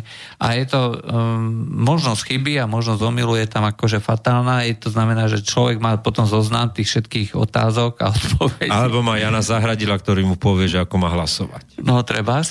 A, alebo potom No ale uh, toto je vlastne formalita, ako si povedal, ale to, ten základ je v tých... Lebo, lebo v tých výboroch sa napríklad o tom diskutuje aj pol roka.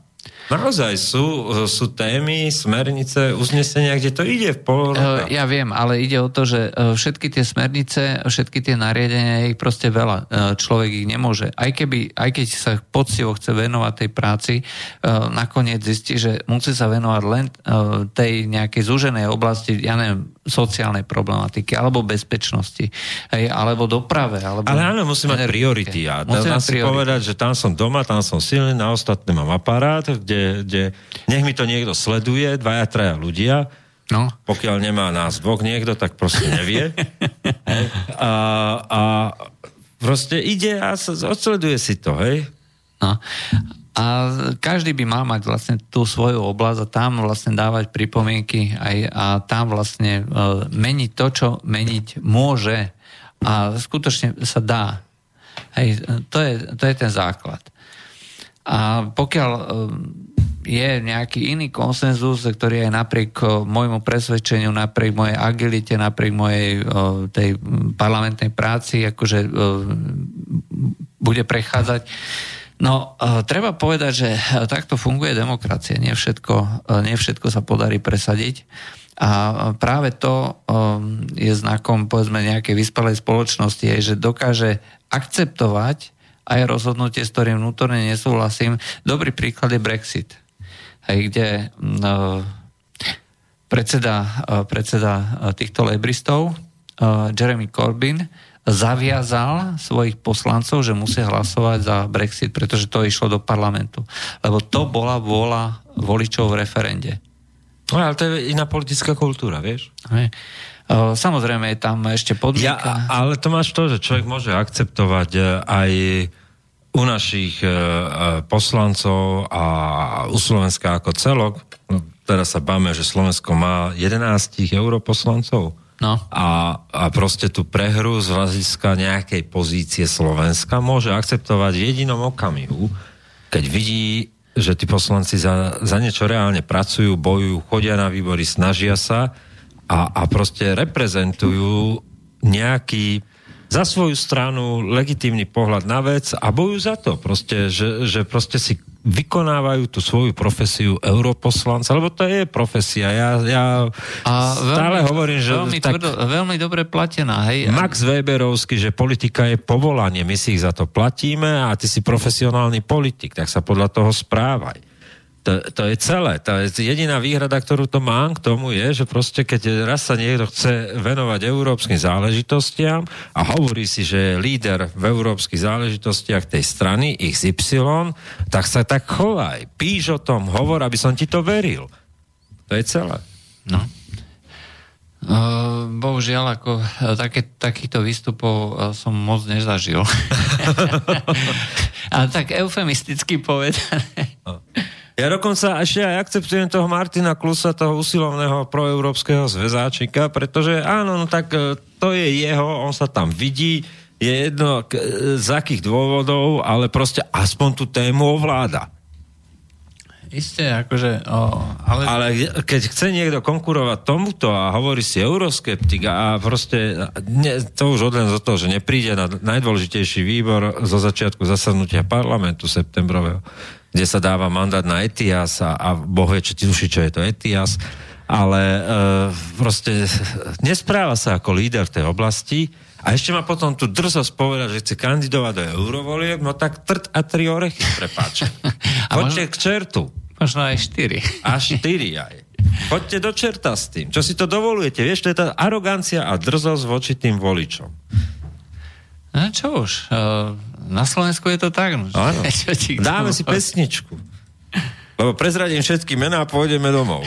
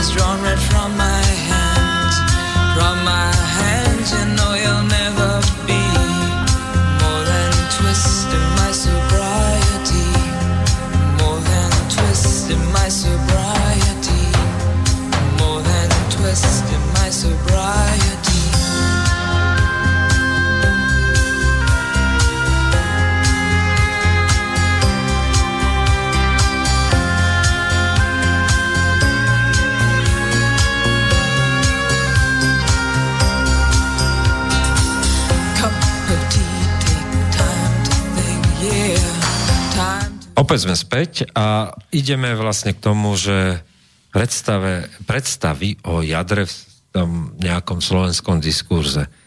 E, No, problém je, že uh, Richard Sulík povedal, že žiadne jadro neexistuje. No a potom to prebrala Smerodina a zdieľala ten e, e, vlastne komentár e, Šuca a tým pre všetkých slovenských politikov opozičných, mimo Olano, však Remišová vie. tak, e, e, tak vlastne sa vybavili s jadrom. No, je to smutné, ale skutočne uh, opozícia mi pripadá ako taká uh, nejaká zbierka pionierov, že ktorí došli do nejakého tábora, prvýkrát ho vidia a celý sa tak začnú okukávať, hej, že čo všetko je nové, zatiaľ tí starí mazáci si tam užívajú hej, radosti toho pionierského táborového života. No a uh, oni proste sú celí vyhúkaní. Niektorí na to neprídu ani do konca, čo všetko sa tam dá robiť a akým spôsobom. No, niektorí možno časom sa dostanú a niektorí, keďže to nepochopili, tak začnú robiť napriek. Hej. No, toto je situácia dnešnej opozície, ako mne to tak prípada. Oni vlastne zaviazli celej tej, uh, celej tej politike, lebo Fico, že to je ich jediná, jediný zmysel politiky, nič iné ich nezaujíma.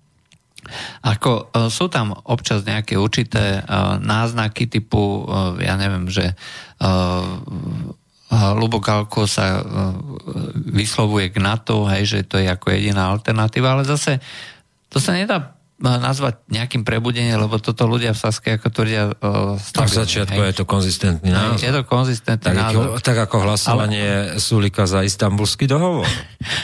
To je ďalšia vec, hej, čiže uh, niektoré veci uh, čirou náhodou ako zapadajú do toho, že čo vlastne chce, chcú presadiť, povedzme, tí dnešní liberáli. Tedy, to, tedy ukazujú tú pravú tvár, vieš, a, a potom tomu Sulikovi sa to stáva celé neautentické, ten jeho v úvodzovkách veľký euroskepticizmus. Ale on nie je euroskeptik, on netvrdí, že je euroskeptik, on tvrdí, že je za reformovanie uh, únie.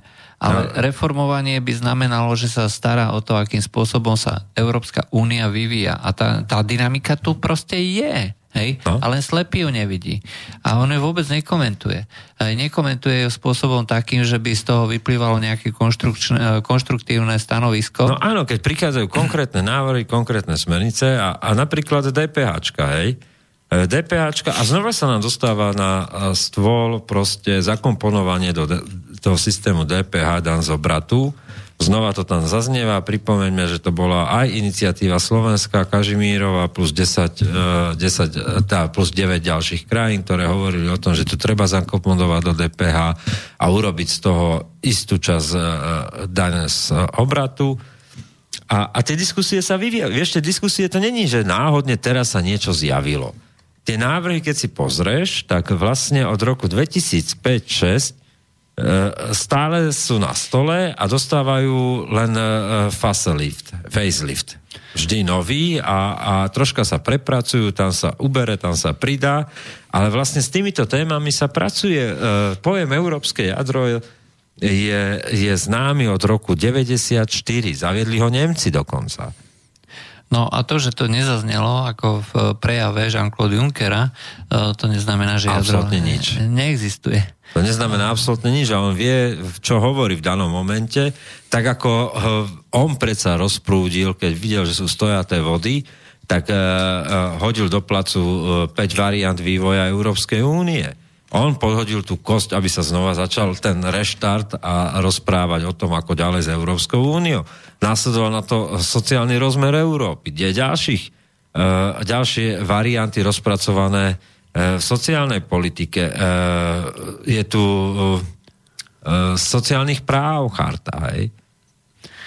No a to, čo vlastne dneska by sa mal vyjadrovať... Sociál, pilier sociálnej, e, sociálnej politiky EU. Ale zase vrátim sa k tomu, že každý má svoju nejakú oblasť. Uh, Richard Sulik sa vždycky stá, uh, stával do tej pózy um, povedzme fundovaného ekonóma, aj tak uh, človek by čakal, že bude komentovať uh, návrhy Kažimíra, aj návrhy o tom, že uh, euroval, že bude premenený na Európsky menový uh, A fond. tam je napríklad dohoda už.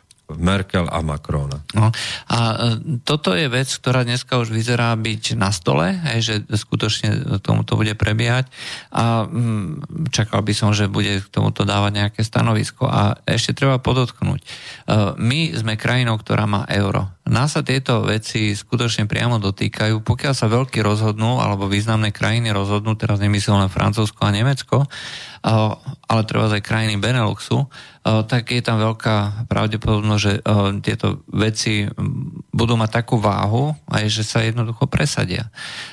A to už potom nejde o to, že kritizovať to, pretože to je potom len kritika pre kritiku. Hej, my nemáme inú možnosť, pokiaľ bude hlasovanie nie proste jednohlasné, ale väčšinové, ako si nájsť slovenskú pozíciu, slovenskú polohu v tejto, v tejto hre alebo v tejto oblasti. A pokiaľ sa k tomu nebude vyjadrovať politik, ktorý je vlastne na tejto úrovni, aj, a europoslanec ešte na väčšej opozičnej strany, človek, ktorý tvrdí, že chce reformovať, tak potom ja neviem vlastne, čo, čo robí opozícia ako taká. Neviem. No. A nevieme, nevieme vlastne, o čo je ide, pretože dneska by malo niečo byť, e, že, že minimálne slovenská opozícia, keď už nechce zvolať ničomu mimoriadnu schôdzu, pretože si myslí, že nič mimoriadne sa v Európskej únii nedieje, tak, e, tak by mala aspoň e, mať spoločný názor na jednotlivé jednotlivé, a dneska to vieme, Guardian bol dneska, teda 13. septembra ako odozva na to, e, že e, zafixovanie eurozóny a reformy Merkel a, a Macrona a kde hovoria, že, že ten úzky pás kompromisu proste dneska existuje. To je banková únia, energetická únia, digitálna únia, e, justičná a trestná únia, menová únia s inštitúciami ministra financí, ministra hospodárstva, Európsky menový fond a toto je minimálne, keby sa nič neudialo. Týchto 5-6 vecí je dneska už na stole. Uh, dneska na stole a ešte ja som nepostrel, že bola nejaká špeciálna schôdza na to. Ale k tomu by sa skutočne hodila. Ale uh, toto je zase, e, keď hovoríme o um, tej práci uh, nášho parlamentu, to je vlastne otázka výborov. Hej. To znamená, že nie, že nejakí poslanci sa naraz zobudia, rozhodnú, vypočuli si reláciu medzi prístom. A, čo nikdy nepriznajú? E, čo, uh, ináč počúvajú to, akože medzi rečou nám uh, občas povedia, hej, tak im unikne nejaké slovo, že tam ste to dobre dali. no, ale... ale, ale vieš, keď, keď niekto hovorí o energetickej únii, je to naozaj o budovaní energetickej únie v zmysle teda bezpečného zásobovania plynom, e, pro, e, e, ropou, alebo je to aj o tom, že, že niekto chce ovládnuť politiku obnoviteľných zdrojov a chce diktovať jednotné pravidlá. A v tom jednom vieme hovoriť o tom, že má to isté rácio, proste budovať bezpečnú úniu v zmysle, že tu budú trvalo prúdiť z akýchkoľvek z akýchkoľvek smerov e, svetových strán nejaké e, ropa a zemný plyn tak, aby to bolo zabezpečené a ich prítok e, do každej poslednej krajiny EÚ. OK, tam je diskusia racionálna, ale je racionálne hovoriť o tom, že obnoviteľné zdroje sa výjmu z z e, kompetencie národných štátov, teda doteraz je to tak, že tú politiku si určujú a nástroje, ako k nej dospieť národné štáty a bude to regulácia podľa vzoru Nemecka? Lebo napríklad, keď hovoríme o solidarite, lebo čas sa tu naoperuje tým, že však musíme byť jednotní, musíme byť solidárni, Nemecko napríklad nie je ochotné sa podielať na rekonštrukcii prenosovej sústavy medzi Nemeckom a Českom. Aj v momente, ako začne fúkať Severnom mori a čirou náhodou ešte aj začne akože pražiť slnko o 106, aj ten nápor je tak obrovský, aj keď je to treba počas dňa, že prenosová sústava v Česku kolabuje. A v prípade, že by náhodou skutočne došlo ku kolapsu aj blackoutu, to má fatálne následky pre komplet celé hospodárstvo a nábeh znova na um, plne funkčnú akože takúto sústavu. To vieme, koľko, trvalo, koľko to, to trvalo po blackoute na východnom pobreží Spojených štátov, to boli celé dni. A uh, Nemecko si síce buduje, hej, majú tam trojnásobne vyššiu cenu elektrickej energie, ale pokiaľ by chceli, aby uh, my sme vlastne zo svojich prostriedkov investovali, uh, je, tak by nám to navýšilo aj nám cenu energie a my v súčasnosti už máme asi tak dvojnásobok vyššiu cenu energie, ako by sme mali, pokiaľ by tu neboli uh, tie tzv. Uh, obnoviteľné zdroje energie. A, a keď po, vieš toto a dokonca URSO zverejní tú správu o tom, že, že hlavnou príčinou vlastne navyšovania ceny je, je... Nie je raz paliu, hej. Nie je raz paliu, nie je vlastne nejaká nenažranosť prenosovej sústavy, a, a tých distribučiek, ale, ale vlastne to, že každoročne sa musia plniť a tie sú záväzné proste. E, kvóty na podiel obnoviteľných zdrojov na celkovú... A, a do toho ti jedna politická strana zadrbe o tom, že poďme zvýšiť na 50% daň e, z prenosových z, prenos, z distribúčiek, hej, že poďme ich zdaniť e, 50%. Tak potom si prípada, že si akože Alenka v Žiši divu alebo úplný magor a nechápeš, čo... Lebo to je nekompetentnosť, absolútna nekompetentnosť, hej. A to si, to si hovoria potom, že o, ja neviem, strany odborníkov. Strany odborníkov alebo tí, ktorí sa tvária, že pomáhajú. No tak pomáhajú vám vyšším cenám elektriky. No. no, čiže zdanenie takýchto niektorých, niektorých monopolov aj e, v skutočnosti e, nič nerieši. A zaplatia to zase len z bankových poplatkov to poznáme, že nakoniec zvýšili sa celkom ceny bankových poplatkov, keď sa tlačilo na to. No, Čiže v konečnom dôsledku by mali tieto diskusie byť veľmi, veľmi racionálne a mal, mal by sa obhajovať ten záujem, slovenský záujem. Tá slovenská pozícia, však to je to najdôležitejšie. Kvôli tomu vlastne tí politici tam sedia. No. Nie kvôli tomu, aby tam točili videá, aby tam proste robili nejaké uh, ofúky. A, Ale to je to, že slovenská politika sa zmenila na postfaktuálnu politiku. Čiže nezáleží na faktoch, nezáleží ani na realite okolo nás a keby tu aj padali tragače, tak my sme proti Ficovi. Vieš, ale to je tak, akože povedať všetko a nepovedať absolútne nič. No.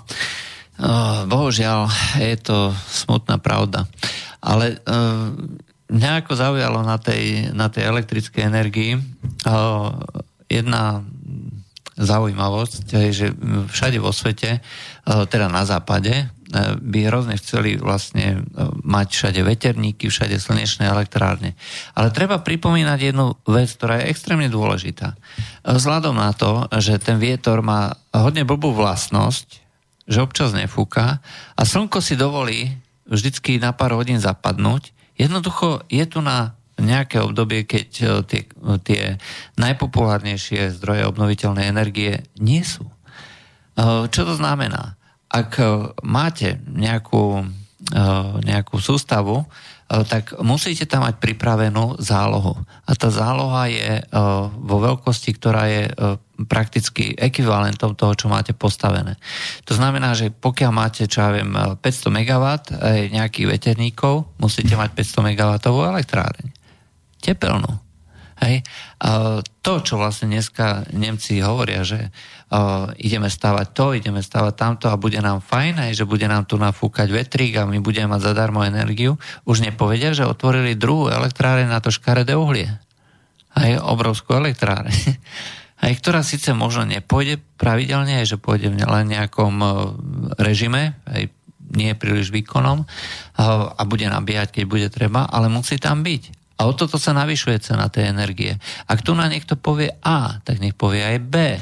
Aj ak chceme mať tu nás prepačením zastraté e, všetky pohoria e, fotovoltaickými panelmi, tak nech povie, že v tom momente my musíme dostávať ešte jednu atomovú elektráreň hej, alebo vyriešiť prenosovú sústavu a zabezpečiť tie prenosy energie z jednej krajiny do druhej, že keď teda Maďari si postavia tú svoju veľkú škaredu atomovú. Šk- škaredu na, to hnus, na ten hnusný atóm, keď im to Rusi postavia, pozor, nie, nie Maďari.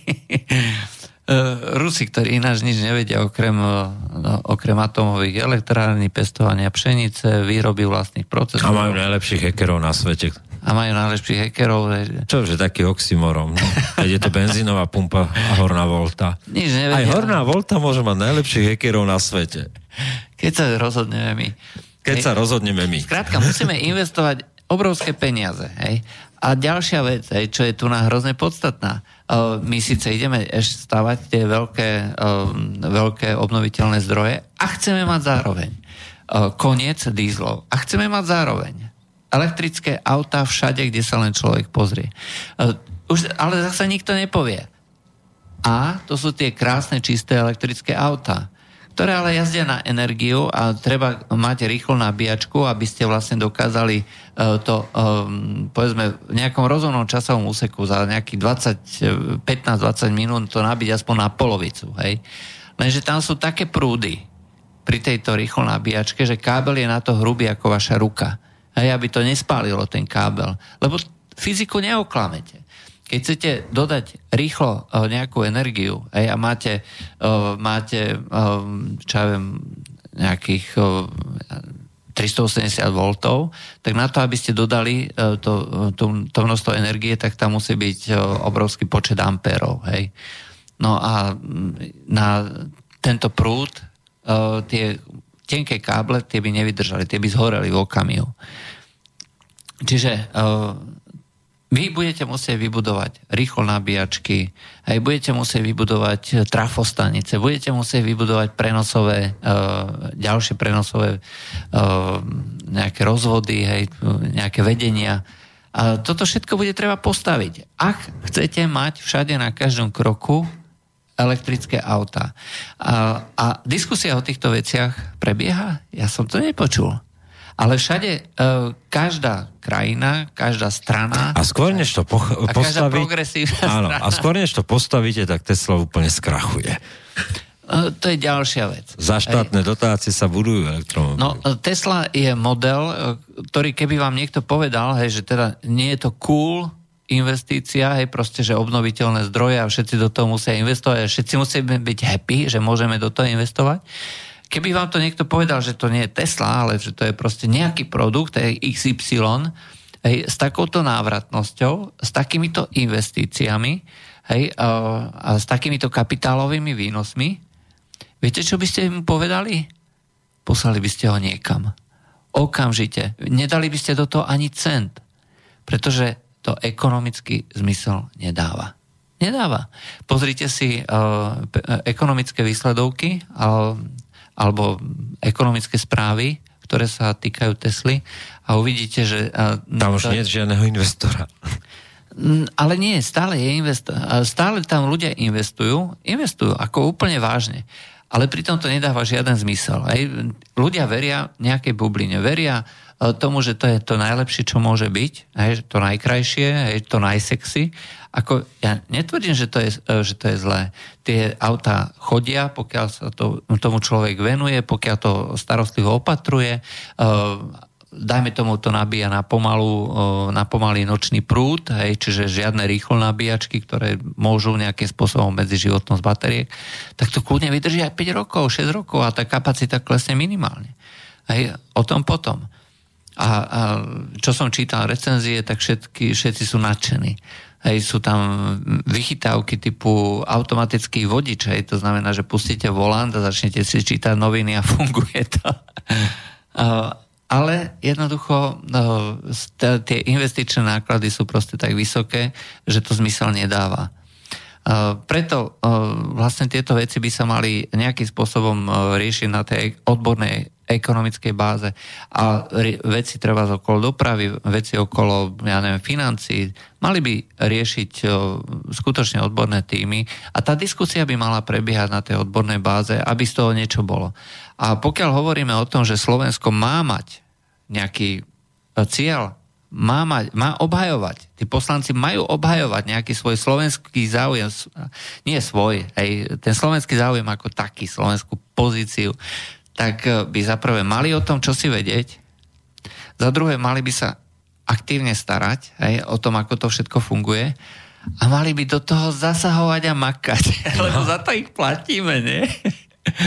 Ty ich platíš za to, že točia videá? No nie, no ale vieš, to tá postfaktuálna politika, vieš, a potom, uh, vieš, prídeš uh, si uh, mladý človek plný elánu a povie, že chceš robiť bezplatné centrá právnej pomoci, vieš, a, a nikto ti už nepovie, ani ti proste, lebo tak ti to povedal spin doktor, že toto je tá cool téma a s týmto to vyhráš, dievča moje, no a potom zistí, že ty už dávno frčia.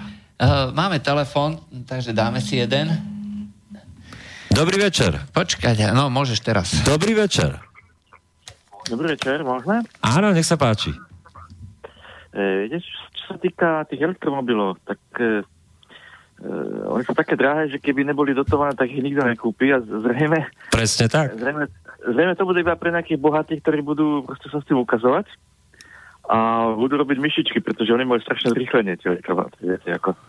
Takže budú, budú totálni piráti na našich cestách. Takže, ale ešte, ešte jedna vec ma zaujíma, že nie je žiadna diskusia o tom, že keď sa prejde na elektromobily, a nebude e, sa tankovať benzín alebo nafta, tak e, kto bude splatiť spotrebu daň? Veď to je taký, taká časť štátneho príjmu, že to, keď bude takýto výpadok, tak ja som zvedavý, že kde sa to zoberie. O, o tom hovoríme, tie nabíjačky nebudú zadarmo. to si myslíte, že budete no, nabíjať za cenu elektriny, ktorá je dnes? No veď, ale to potom sa počítať, ak to bude drahé. No bude drahé, nebojte sa. No. Viete, ak bude prevádzka na kilometr drahá, keď sa tam, keď sa tam započíta, dajme tomu 50% na elektriku ešte spotrebná daň? A, to bude? No a k tomu vám ešte ja niekto, kto vám chce pomôcť, prifári 50% z tej prenosovky no. a už ste tak, že... Áno. Že už ani sa neoplatí ťažiť ropu, už iba púšťate elektrínu. A ešte budete mať musieť špeciálne pripojenie na tú nabíjačku, lebo tam bude ne 25 A, tam bude možno 100 A vystič, jak ste hovorili ako a tak ďalej, proste ako, no to bude paráda, no. To o tom asi nikto nerozmýšľa len tak. To no, nie je o tom žiadna diskusia, takže... No nie, pretože to nie je sexy, viete. To nie je sexy. sexy je urobiť 30 sekundové video a povedať fuj, fuj, fuj, Fico a jedno na akúkoľvek tému. Áno. Čo tam po, po ruských sankciách, sankciách, ktoré spôsobili tú cenu masla, na vine je Fico. Môže byť, no. No? No, teda tá elektrika sa musí vyrobiť samozrejme, ako teda to je... To... No vyrobia na obnoviteľné zdroje, no. No pokiaľ budú svietiť a fúkať, aj, tak... A pokiaľ bude dostatočne veľká záloha, čiže tak, atomová elektrárne v každom okrese. dalo vyregulovať v rámci veľkého celku, napríklad Európy, chápete, to znamená, že niekde svieti, niekde nesvieti, tak by sa to ako zase tie straty na tých prenosoch by boli zase nejaké značné, samozrejme. Potom sa uvažovalo zo Sahary spraviť veľké, veľké, e, veľké elektrárne proste a ťahať to, lebo tam ako svieti dosť dlho a intenzívne, ako. No a potom prečerpávačky ešte, no ale to je, to je, to je všetko sú veľké náklady, ako tak nech to skúšajú Nemci, oni to chcú ako nejak, taký, taký nejaký pilotný projekt spraviť, No ale potom budú mať tú elektriku možno 10 krát drahšiu. Problém není, že to chcú urobiť Nemci. Problém je, že to chcú vnútiť celej Európe. no, asi tak. No, to nám vadí. Takže, no, možno, že aj hej, ale tak e, u nás málo fúka napríklad, tu nás sa neoplatia elektrárne, to je, to je úplne jasné, to sú tie známe veci. Takže oni tam, oni tam majú to more, tam to fúka, majú to tam postavené, takže... Proste keď, sa, keď ste pri mori, tak sa fúka, no. Tak tam fúka. Dobre, takže takto. Dobre, ďakujeme za zavolanie. Dovi. Dovi. No, uh, ne, dneska uh, posluchač uh, si zapamätal číslo telefónu, ešte máme posledných pár minút. Zavoláte nám, máme jednoizbový v centre. 0957 máme jedno, izbový v centre. Dve odpovede na jednu otázku, akcia. uh, píše nám uh, Iva, uh, že dnes sa vidíte chlapci, že ste takí rozkokošení, ty si rozkokošený? my si z toho všetkého robíme srandu. O tomto je táto relácia. Seriózna je, je tvoja s Harabinom a moje rozhovory potom každú stredu budú o 12. No. A tu už a, si budeme robiť len srandu. A poslucháčka hovorí, že uh, keď počúvam slobodný vysielač, tak vždycky ako si zamrznem ako po studenej sprche. No, to my nevieme, zase nepočúvame pravidelne všetky relácie. My počúvame iba tie svoje. Uh, občas, aj keď máme dobrú náladu. A Niekedy aj trikrát. Čo máme robiť, keď sme takí dobrí? Ale nie úplne vážne. Ako, uh, ja som minulé akože čakal na zastávke a uh, nudil som sa, tak som si fakt pustil. Žiadny elektromobil nikde. uh, niekedy to má akože celkom, celkom zaujímavé. Ale prišla nám jedna taká, uh, taká zaujímavá úvaha, že e, rakúsky výrobca zbraní Glock predložil rekordné údaje za finančný rok 2016. Tržby zrastli o 41% e, a v rovnakom období mu zrastli zisky o dve tretiny z 967 milióna eur na 162. To hovorí o tom, že tá situácia sa skutočne ako dramaticky zmenila, ako čo sa týka tej bezpečnostnej situácie. A neviem o tom, že Glock by mal nejaký uh, obrovský tender. Hej. Jednoducho, uh, ako všetci používajú AK-47 aj na to, aby si zastrieľali na toho svojho ideologického protivníka. Uh, tým teraz, toto nie je návod do slovenského parlamentu, že? Tak vo svete je asi najpoužívanejším alebo najznámejším aj má to nejakú dobrú reklamu aj z filmov, práve Glock. Takže ak niekto chce ručnú zbraň, ručnú palnú zbraň, tak uh, je škoda, že uh, naše kuracinové pištole nemajú taký zvuk, ale jednoducho... Počkej, názov, kuracinová pištol, vieš, to je. Áno, kuracinová pištol, to, to je také... No, také hydinový prúmysl. Ale keď sa povie glok, je to, to, to, to tak až glokne. tak každý má rád glok. Ale faktom je, že všetci chcú... Telefón. No, takže telefón. Dobrý večer. Dobrý večer. Dobrý večer, slyšíme se? Jasně. E, já jenom mám takovou poznámku. Za první republiky bylo po celém Československu strašně moc malých vodních elektráren. Eh, po roce 48 v podstatě došlo k znárodnění těchto elektráren. Spousta z nich se zrušila. Potom došlo vlastně eh, k asi že eh, spojování různých toků, jako takhle. Dělali se meliorace a všechno možné. Ale největší problém, co bylo, tak se začaly vytvářet uhelné elektrárny. Jo? A to byl velký problém jako zátěž jednak do krajiny, ale hlavně zá, zátěž jako takhle ekologická, hlavně pro e, lidi jo, v těch jednotlivých oblastech, jako je dnešní severní Čechy, severní Morava, já nevím, jak to bylo na Slovensku přesně, jo, co tam, jestli tam se někde něco těžilo. Jestli tam no, Andlova Nováky, tam se ťažilo hnedé uhlie, aj ta no, elektráreň no. v Novákoch je velká. No, takže vlastně e, sami víte, jaký to bylo zátěž třeba i pro ty lesy, jo, e, kyselý deště, všecko možný, po revoluci vlastně začal útlum, tady s těmito teplnými elektrárnami, nebo v případě se začaly uh, odciřování tady těch elektráren. A znova se začínají opětovně instalovat nějaké malé vodní elektrárny, ale už to není v takovém velkém měřítku, jak toho právě z první republiky, jo? takže to už se asi nikdy nevrátí a to bylo v podstatě jediná ekologická jakože energie, která tady byla, ale problém je České republiky třeba v tom, že my nemáme takový toky, jak třeba má Rakousko, jo. My si to prostě nemůžeme dovolit. No, Rakúsko a Norsko sú unikáty, čo sa týka uh, týchto vodných elektrární. Že... No, spádovosť. Tam je problém, že oni mají vodu z Alp, jo, a tak dále. Jo, ale my si to bohužel nemůžeme dovolit. Jediná naše záchrana, bohužel, pro některý, jo, pro, uh, pro Rakousko a Německo, jako takhle je pro nás jaderná energie, asi tak. A je to, dá se říct, že jedna z těch nejčistých taky energií. No áno, a ešte, no, ďakujem za no. Ja len poviem, že čo som videl štúdie, tak pre Česko vychádza najlepšie ruská jadrová elektráreň, Francúzi, Korejci, Američania, Číňania, proste všetko je mimo. Hej. Z hľadiska veľkosti tie nejaká VVRK 1200, to je úplné optimum. Čo no, sa... jenom, že problém byl to, ono, já vás přeruším, on totiž existuje teorie, že právě i toho byl jeden důvod, proč padla vláda Petra Nečase.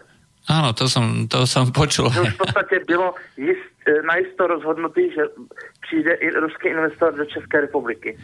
Jo? No, bohužiaľ, ako Westinghouse v tom období, ako, a v podstate vždycky, on bol masívne podporovaný americkou vládou, ale to pri týchto veľkých investičných celkoch, zvlášť pri jadrovej energii, tak je vždycky, hej, tam je obrovská podpora vlády. No a neviem, či sa pamätáš na Bulharsko, hej, tak tam bol, tam vlastne tiež padla vláda kvôli tomu. No. Aj. Ale, ale a keď celý južný prúd, tak im to prišiel Meker vysvetliť. No. no. Neviem, si ste to zaregistrovali, ale sami Američani kupují palivo z Ruskej federace. No, ale tak to, bola, to bol obchod Hillary Urán Clinton. von. To Hillary Clinton zariadila. Ale no. oni kupujú celý aj tí palivový tyče, ako takhle, jo? Áno, samozrejme, Áno. ako uh, rusky, no. uh, Rusi dostali vlastne no, licenciu na to. Dobre, uh, tak ďakujeme za zavolanie, už nám končí vlastne. Uh, máš ešte niečo? Nemám nič. To bol dnešný medzipriestor. Pekný večer, dobrú noc a pri ďalších reláciách vás pozdravujú Juraj Poláček, Peter Králik. Uh, do počutia. Do počutia. Táto relácia vznikla za podpory dobrovoľných príspevkov našich poslucháčov. I ty sa k ním môžeš pridať. Viac informácií nájdeš na www.slobodnyvysielac.sk Ďakujeme.